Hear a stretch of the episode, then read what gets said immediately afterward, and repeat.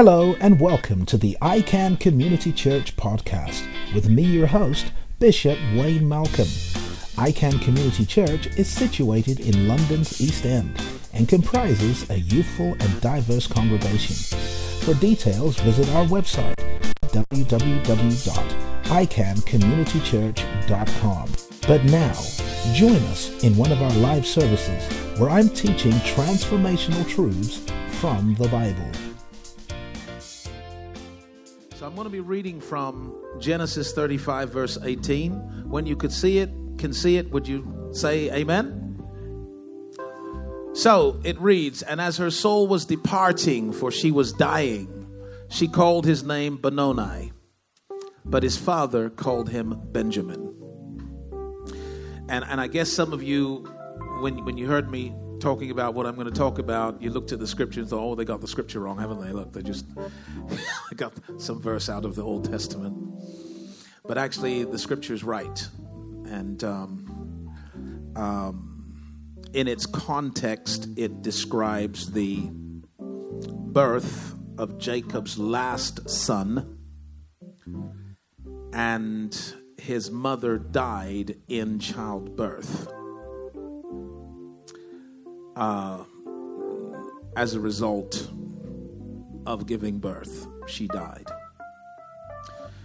And she attempted to name him, and she named him Benoni. Benoni. So here's what Benoni means. We're going to pray in a minute. Here's what Benoni means it means the son of my sorrow. The son of my sorrow. And Jacob refused to grant his dying wife her last wish and said, No, no, he will not be Benoni. He will be Benjamin, which means the son of power. The son of power.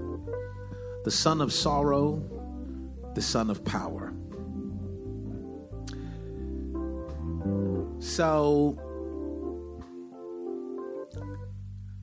we are going to pray as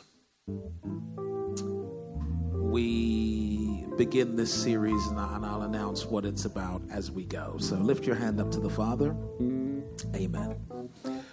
Sweet Holy Spirit of the living Christ, we need you more than ever before. And more than anything else, we need your presence, your power, your word with clarity, precision, accuracy, that it reach targets in our heart and transform us, equip us, enable us, develop us, stretch us, cause us to grow in this series. And this we have prayed in Jesus Christ's name. Amen.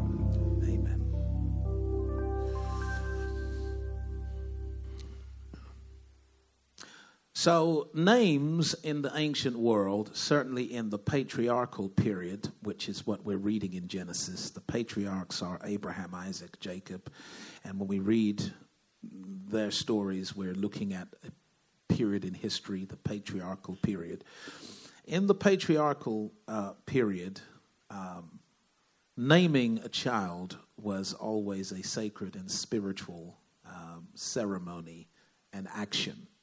So children were never named, um, you know, based on the fashion of the day. Um, they were named um, usually, usually uh, based on a revelation of the child's destiny. A father would name the child. So the name itself would be a prophecy. And uh, as you unpack the name, uh, typically a God, God's name will be in the name, and there will be a prophecy in it. And uh, and this was the point of naming a child. Now, of course, your name is your is your self identification. Okay, your self identification, your identity is your name. So if your name is called out, you're like, That's me. Okay? And if someone asks, Who are you? you tell them your name. This is your identification. It's not only your self identification, as in what you call yourself, but it's also what other people call you, because fundamentally, other people are going to call you what you call yourself. So, introduce yourself to someone. Hi, my name's Kaz. You know, if they turn around and say, okay, then Bill, nice to meet you. Uh, hold on now, you got that wrong. My name is Kaz. All right, Bob. okay? There's something, something going wrong here. So we expect people to call us what we call ourselves. And so when the patriarchs were naming children, they were instilling in them a sense of who ness, a sense of who they are. And this is partly why we see patriarchal names being changed by God Himself. Okay? So Abraham was not always Abraham, he was initially Abram. Abram. And then God called him Abraham because of the meaning. There was a meaning. The meaning to Abraham is the father of many or multitudes. So God wanted Abraham to think of himself a certain way, speak of himself a certain way, and insist that other people think of him and speak of him that same way. So God changed his name. Uh, I also want you to notice that God changed his name before he changed his circumstance. This is really, really important. Uh, before Abraham had one child, before Isaac, before Isaac, God insisted that Abraham call himself the father of multitudes. Call yourself the father of multitudes. Yeah, but there's I don't have any children. Call yourself the father of multitudes. Call yourself what I call you. Don't call yourself what they call you. And and it was after Abraham's name change that his circumstances changed. Now, we don't see Isaac getting a name change because God was involved in the naming of Isaac. Okay? But we do see Jacob later getting a name change from Jacob to Israel. Because the name Jacob actually means uh, supplanter, which, which is quite a shady identity to carry.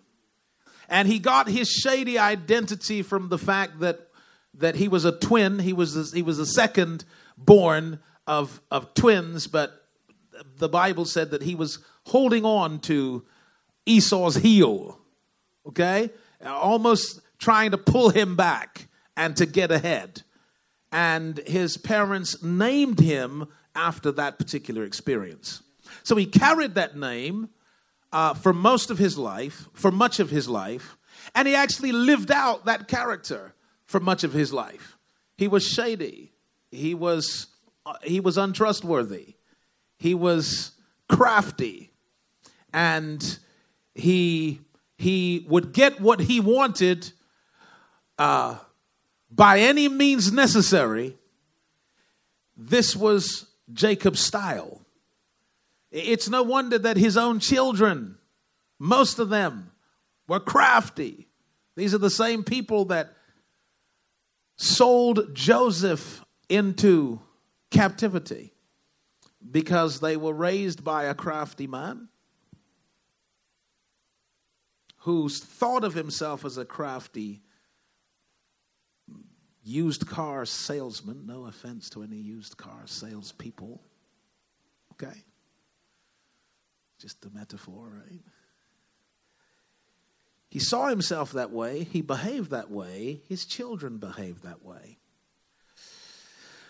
Uh, so God changed his name from Jacob to Israel. And his name was changed after he wrestled with the angel all night. The angel said, Your name will not be Jacob anymore, it will be Israel, because as a prince you have power with God and with men, and you have prevailed. Wow, I don't remember that. It's amazing how God can break into your life and say things about you that you have no evidence for, or witness, or experience in. But here's God speaking of you in such majestic language. As a prince, you have power with God and with men, and you have prevailed. God later reiterates this to Jacob. So he doesn't only get revelation of who he is, he gets confirmation of who he is. And he now knows that he is Israel. And he knows the difference that his identity, his sense of identity, has made on his life because when Jacob's name was changed, it was partly the result of his final struggle with the, the fruit of his folly, the fact that he had swindled his brother out of the birthright, obtained almost everything he obtained through trickery, craftiness, and deceit. It all caught up with him and that wrestling match was as much him wrestling with himself as it was him wrestling with God. But he came out of it with a new identity, and with a new identity, his life changed. His life began to change. And that's not a surprise because it is, it is true that you will never consistently behave in a way that's incompatible with the person you believe you are. So if your sense of identity is that you are a crook, I am a crook, then uh, you cannot sustain the straight life because in your head you're a crook. And uh, so God had to change his identity, and he understood the power of labels. This Jacob understood what labels can do to your life, how labels can mess up your life in a big way and how a new name changed his life in a big way.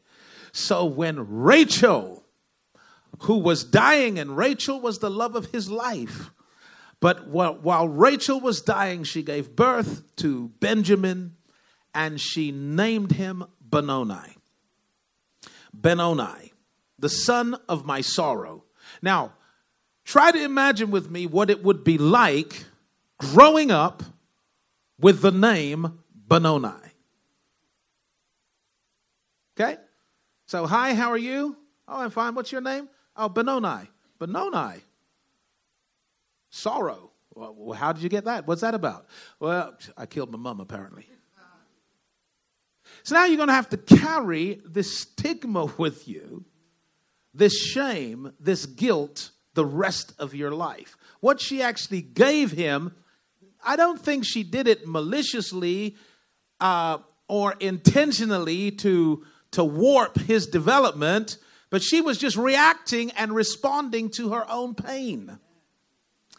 And because she was reacting and responding to her own pain, she projected it onto somebody else, not realizing that had he embraced that label, it would have stunted his personal, spiritual, intellectual, professional growth in every conceivable way. It would have dwarfed him in terms of destiny, and it would have crippled his ability to be a fully functioning contributor to the cause of the kingdom.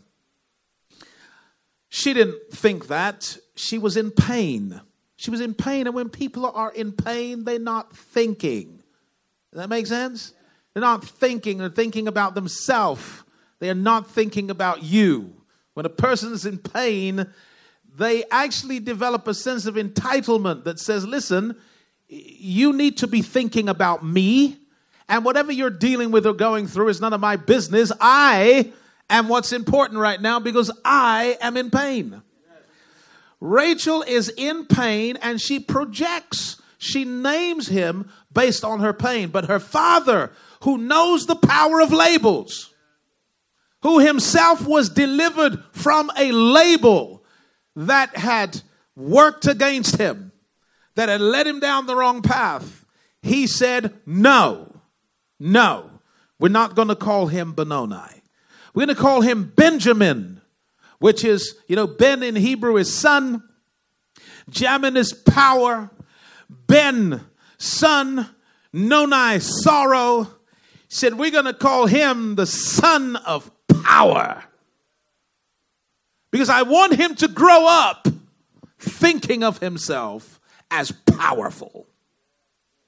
That's what I want him to do. I want him to think of himself a certain way. I want him to talk about himself a certain way. I want him to develop the confidence, the confidence that comes with calling yourself the son of power. because, because if he's going to be successful in life, he's going to need confidence. Confidence. Because insecurity or the lack of confidence attracts certain bugs, parasites, diseases. It attracts certain kinds of people into your life who are going to prey on your insecurity. So a father wants you to be free of insecurity. And, and just to just to perfect the metaphors here, very important we perfect the metaphors here. The truth is that society is the mother of us all. That's right. Uh, society is our mother in the sense that we were raised by our circumstances, our, our families, our community, our economic status and brackets. We are always reflecting the environment that raised us. That's the mother.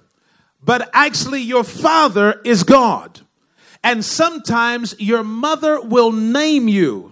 Come on now, I'm not talking about male, female, mothers, fathers. I'm talking about the fact that we are products of our environment, which is a type of the mother, but we are only truly known by our Father who is God. Which means that at some point you will have to choose between the identity given to you by your environment and the revelation of who you are given to you by God Himself. Society will put labels on you that are disempowering and can only produce a dysfunctional person. But God knows who you really are. So Rachel says you are Benoni, but Jacob says you are Benjamin. Your identity, therefore, must come from God. Uh, must come from God if you're going to grow and develop confidence. Everyone say confidence. It, it, it is the most attractive feature in human beings. Okay? It's the most. There, you know, I don't know what, what, what brands there are in the world today that are designed to beautify uh, people. I don't know all the names of the brands, but none of them can compete with confidence. Woo! they just can't compete with confidence. And there is no effective mask to hide the lack of confidence. Okay? So you can create a mask designed to say, I'm confident. But within a few moments of engagement, we will soon see. So, your father wants you to grow up thinking of yourself a certain way, speaking of yourself a certain way, with a certain uh, self image. And this is pretty important, and it's, uh, I'm getting to relationships in a minute, just we're building a case here. Uh, if you think of the development of a child and child psychology, right? Uh, I'm not claiming to be an expert, but but I can tell you this: that that if you tell the child when they make a mistake, you're stupid, you fool, are you an idiot? What's wrong with you? Are you thick? If you do that to a child, actually, you are putting labels on them because you are the authority figure in, in their life, you are placing labels on them that will become self fulfilling prophecies. Because the moment they accept what you say and they actually embrace this as identity, then, then they will start to expect to fail. they'll start to expect to get things wrong. If, on the other hand, you see the mistake and you say, Look, you're bright, you're intelligent, you're better than that. You're not now condoning the error, but what you're doing is instilling an identity in them that says, actually, I now know when I'm falling below the standard because my father, my mother have set the standard for me. I know that I'm intelligent. I know that I'm bright. I know that I'm blessed. I know that I'm beautiful, which is which are the kinds of things that really need to be said to us if we're going to to to know when we're off key, when we are below standard. And this is really important. It's it's like this is I'm going somewhere relatively deep today.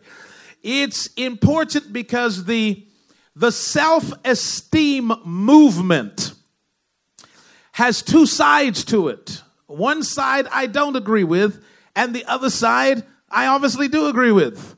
I'm going to try and bring you over onto the other side because there is a doctrine of self esteem that says everything that I just said, that it's important that you Call yourself what God calls you. It's important that you see yourself powerful. It's important that you love yourself. It's important that you value yourself. It's important that you look after yourself. Because if you can't look after yourself, you can't look after somebody else. If you can't love you, you can't love somebody else. If you can't value you, you can't value somebody else. And therefore, you what you're expected to do is, is look in the mirror and say, I love you.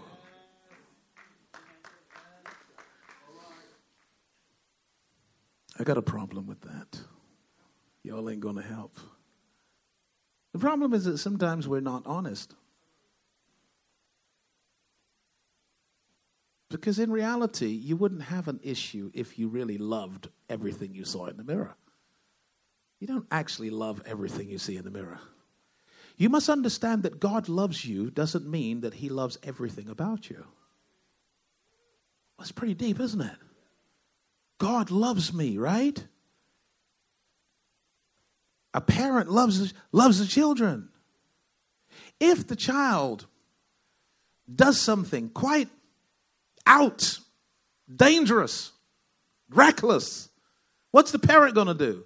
The parent's going to differentiate between the behavior and the person.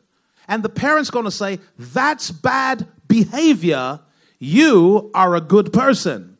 Is that making sense? So they're going to endorse the goodness of the person, but they're going to deal with the badness of the behavior. So since God deals with me, that's how God deals with me. God's love for me doesn't mean he condones everything I think, say, and do. This is very, very important to make a distinction that God's love for you does not mean everything you think, say, and do, He just loves it. Because that wouldn't be true now, would it? Otherwise, He wouldn't chasten, He wouldn't rebuke, He wouldn't try to correct, He wouldn't perfect. If He simply loved everything about me, then, then, then, then actually there's no room for me to grow. And the room I need in my house is the room to improve. Amen? So once you have room to improve, then you're even saying there's things about me that are falling below the standard, the, the, the ideal that my identity sets for me. I don't want to fall below it. And if I am falling below it, I don't like that. It's a difference between I don't like that and I don't like me. Very, very important that you draw a little line and say, look, I don't like that. I love me, but I don't like that. And the reason why you have to make that distinction and not fall into the one side that says, I love me, and because I love me, I love that, is because then what you drag into a relationship is, look, if you love me, just accept everything about me, how I am, yeah? I got moods, I don't like this, and I got this problem, but look, if you love me, you just accept everything. And I'm sorry to wake you up. No. No. No, no one, no one. No one has to put up with your everything. So, because I love you, I'm supposed to love everything you're doing. If you don't put a distinction between who you are and what you do that allows you to love who you are and not like everything you do, then you have no room to improve and you start expecting from other people for them to fully love everything about yourself that you don't even like. So, have you ever noticed that God gave Adam a job and a house before giving him a wife? There's a reason for the order. God gives him a job and a house, a place, digs, you know, a flat, whatever. God gives him a job and a place before giving him a wife. And I know that how we preach this typically is to say, men, you have no business trying to marry someone if you ain't got a job and if you ain't got nowhere to live. And that's, that's how we deal with it normally, right? That's normally what you hear, okay? Uh, that if you're gonna, uh, ladies, if you're gonna be attracted to a man, first you need to find out what he does for a living, and number two, you need to find out where he lives. I once was sent a really funny video one time of a pastor counseling a young man and the young man said, Pastor, I want you to pray for me because I want to get married. I'm ready to get married now. I want you to pray for me. He said, That's all right, son. I'll pray for you. Tell me, what do you do right now for a living? He said, Well, I'm unemployed right now, Pastor. He said, Okay, fine. Tell me, where are you living right now? I said, Well, I live with my mom. I said, Okay, that's fine. And what's your, uh, are you studying anything? I said, oh, No, I'm not studying at the moment. I'm not, I'm not studying. I'm not working. I'm just living at my mom. He said, Okay, so what's your ambition, son? What's your ambition? He said, Well, I don't, I don't really have any ambition, really, Pastor pastor, I just feel like it's time for me to get married. Would you pray for me? And the pastor said, Okay, son, I'll pray for you. He said, Father, I pray that you will save all of the young women of the church from this lazy, worthless. save them, Lord. Huh? So it's, it's powerful, okay? It's powerful. But let's take it to a deeper level. Let's take it to a deeper level. What is fundamentally being said here is that irresponsible people are not ready for a relationship. Irresponsible people are not ready for a relationship. God will give you responsibilities first before he gives you a relationship. Now, come on, we already know this from other passages of the scripture that he says, if you're faithful in little, then I'm going to give you a lot. Well, let me tell you, there's nothing more, more that God can give you than a whole human being in a covenant relationship for the rest of your life. That's called much. So before he gives you much, he need to see what you're going to be doing with a little. Wish I had some help up in here today. You don't you don't start you don't start with much, you start with little. You learn to manage little and God gives you a little bit more. So responsibility is really the lesson that's being taught here in the Genesis that actually irresponsible people do not make for lasting relationships. Therefore when you're looking at and considering a relationship, start Start somewhere else. I'm going to challenge you today to start somewhere else. It's going to sound really insignificant. It's going to sound so unrelated for some of you because some of you just want me to dive in to all the juicy stuff that we deal with in February. But I'm not diving in today. I'm going to start somewhere. I'm going to start with your bedroom. Oh, you want to get married? Oh, that's nice. Can you organize your bedroom? I don't see what the relationship is. Oh, there is a relationship, you see, between responsibility and lasting relationships. And when you understand that there is a difference between who you are in essence and who you have become by ego, who you are in principle and who you have become by, by practice, then you can love who you are and fully reject some of the things that you do, which gives you room to improve, which now makes you a responsible person to say, actually, I don't need to drag this into someone else's life. I can deal with this because I don't even like this. And if I don't like this, why am I insisting that somebody else like it? I can, I'm going to do some work on me before I'm going to ask someone else to try to do that work on me. And I'm going to start with little things that I can manage. So, your bedroom. Somebody said, okay, Bishop, I've, I've passed that test. Okay, your kitchen. Somebody said, well, you know, I just, I just, you know, it's not my style, Bishop. My style is I just let everything pile up to one time, and then one time I just deal with everything one time. I just kind of do, I do this, and I do this, and I do other things. but let me tell you see, God has to teach you responsibility. You actually know when you're close to finding your soulmate because a spirit of responsibility comes upon you and you stop acting selfishly as if you're the only person in the world that matters and you start acting responsibly and you start feeling yourself because an irresponsible person is simply not ready. Okay, let's let's let's okay, you passed the bedroom test, you passed the kitchen test. So so let's watch this one now. How in the world is a man going to love you more than he loves his mother at the beginning? Meaning, she has already done for him everything you're planning to do, with exceptions. Let's get that straight. Let's get that straight. Exceptions to the rule. But she has been there for him and helped him when he couldn't help himself. She has cleaned him, fed him, clothed him. She's done it all. And therefore, you need to know that how a man treats his mother is a good clue as to how he's going to treat you. Oh, God, help me now, Jesus. Some say, Yeah, Bishop, you're already saying that because you don't know my mom. Granted, there are exceptions to the rules because dysfunction is not based on an age, you know. When someone says to you, Well, I've never had a good relationship with my father, they're actually telling you something about how who you are in this spectrum, who you're competing with. You're competing with this person that I don't like. You look like him to a certain degree, and you're going to have to prove to me that you're not him. So, what's happening now is we're carrying our identity into the situation.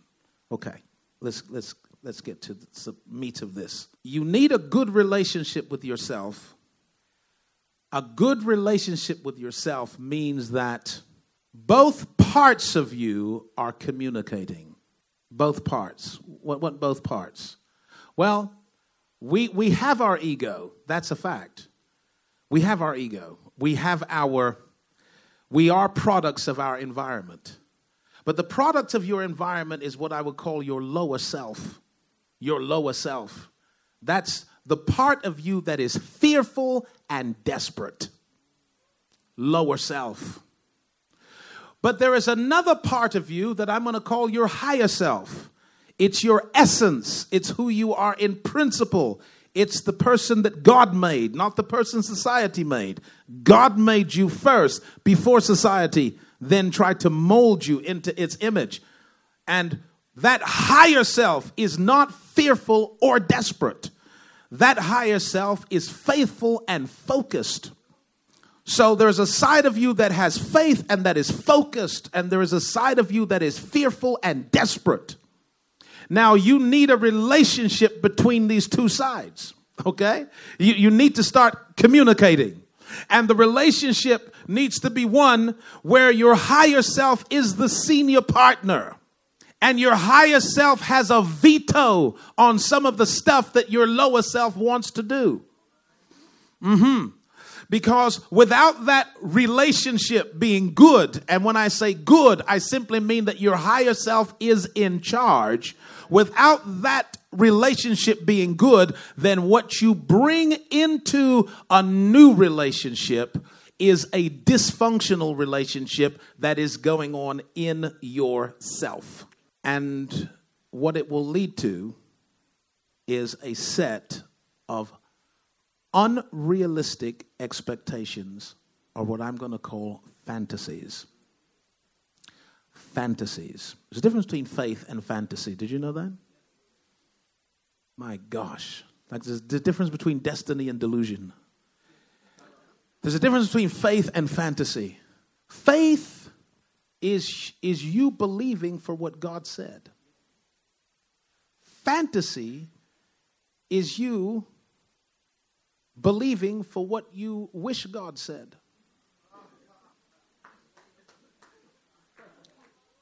So, actually, some people are going into a situation quite delusional with expectations of others that are unrealistic. I'm almost where I need to go. They're unrealistic because no one can fulfill those expectations. And the reason why no one can fulfill those expectations is because you are the only person in this world that can actually close that particular chapter because it's a conflict that is in yourself. No one is going to come and suddenly make you confident. Wish I had some help. No one's going to come and suddenly make you happy. You must understand that novelties wear off. Can I just be real with you? Novelties wear off. No matter how big the house you finally get, you will only ever be able to be in one room at a time. No matter how many couches you have in your big house, you will only to be able to sit in one at the same time. And whenever you get your dream car, within a few months, it's just going to be another car. Does that make sense? So when you move, so some people are not actually in love with a person. No, no, no. They are in love with the fantasy of getting married. It's almost like the old, it's almost like the old advert that says a dog is for life and not just for Christmas. Did you know that? You remember that? Because people wanted a dog for Christmas. And there are some folks who actually want to be married for a photo op, for the wedding pictures, for the day. There is a difference between a wedding and a marriage. A wedding is a day, a marriage is a life.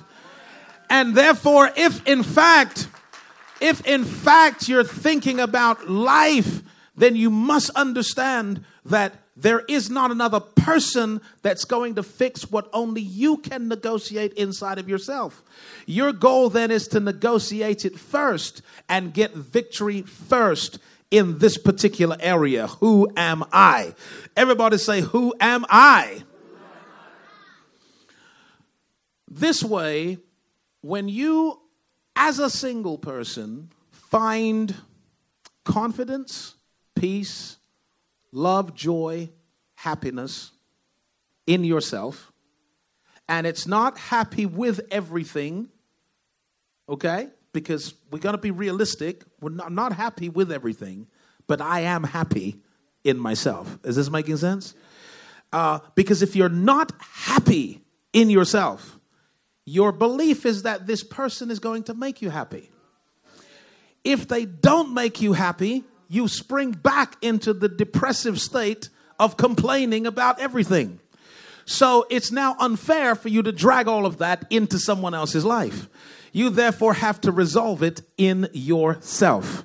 Because if you are happy when you come into a relationship, you will bring that happiness into the relationship. It will meet happiness that's in the relationship, and the two of you will multiply to another level of happiness, and that is the best case scenario. Can I hear an amen?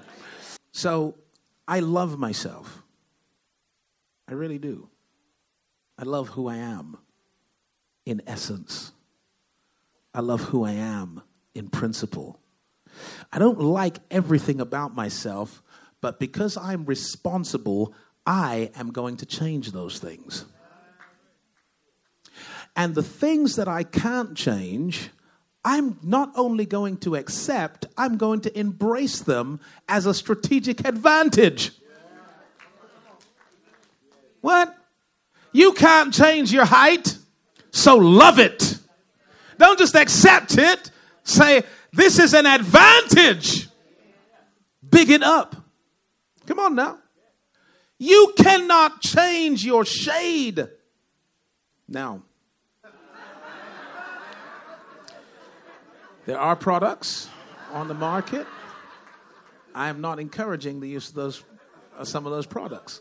You cannot change your shade. So, since you can't change that, not only should you accept it, you should love it. And actually make it something you're proud of. All right? Because you can't change that.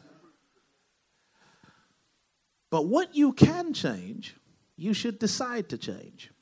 Because you're not really going to be happy outside of changing the things you can change. And the illusion that actually I love me, warts and all. I just love everything about me. You know it's not true. There's no humility in it. and some people are telling you outright, I am not going to change.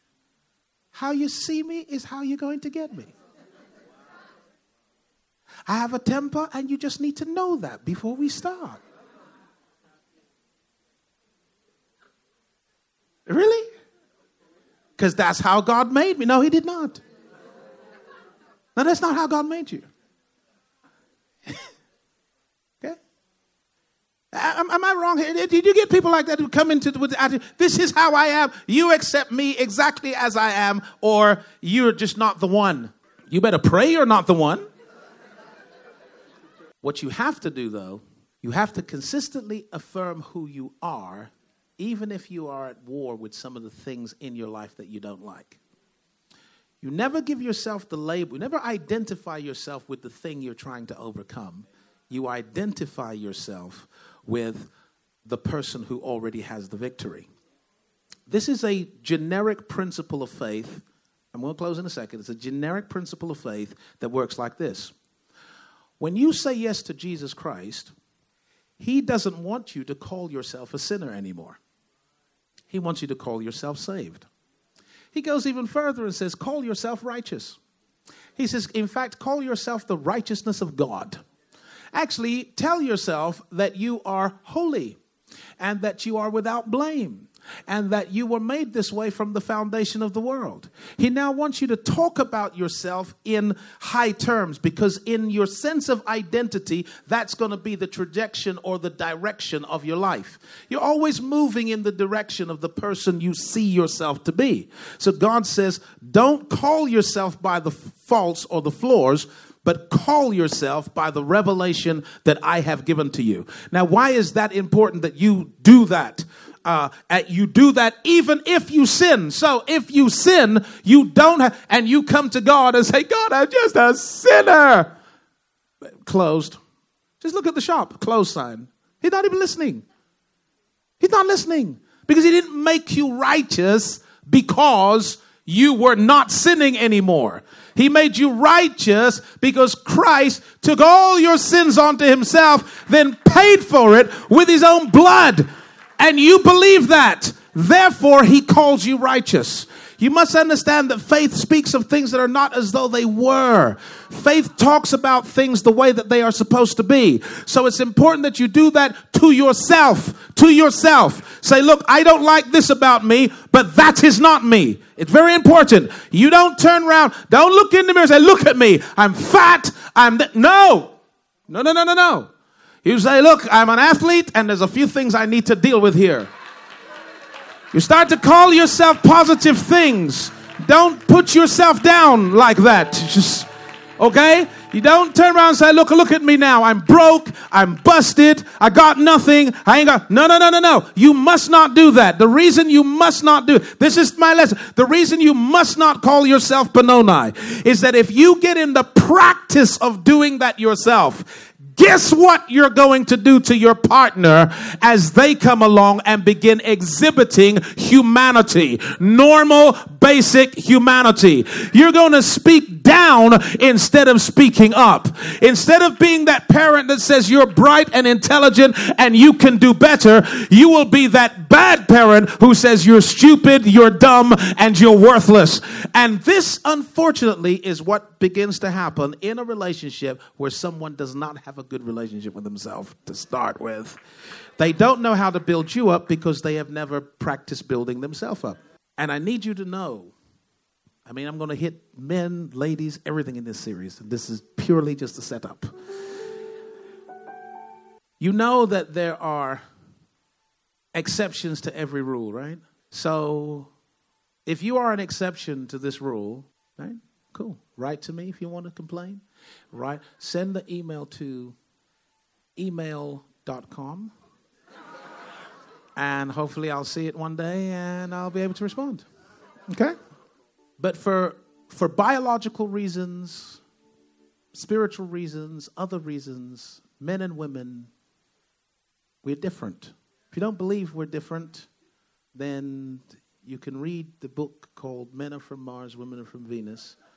Or if you don't have time for that, just read the Bible, Genesis 1, you'll be fine. We're different. We're different.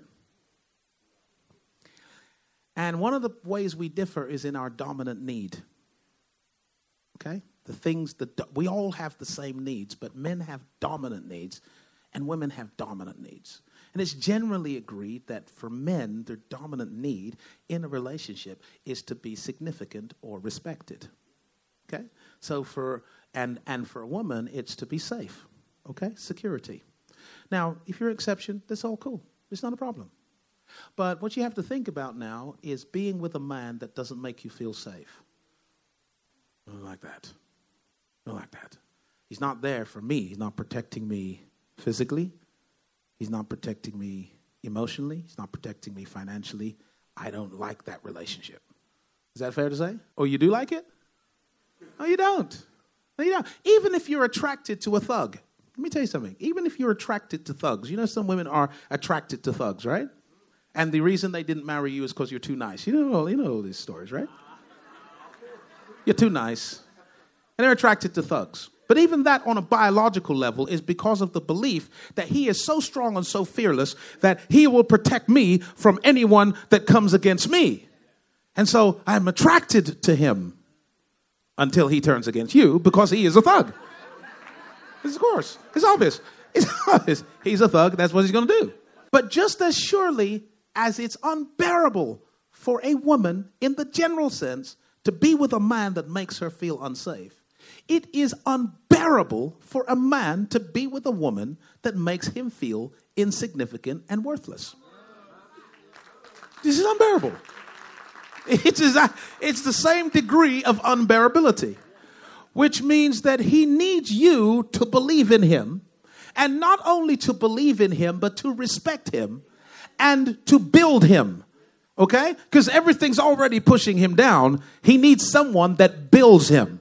And you won't be good at building a man if you actually haven't started building yourself.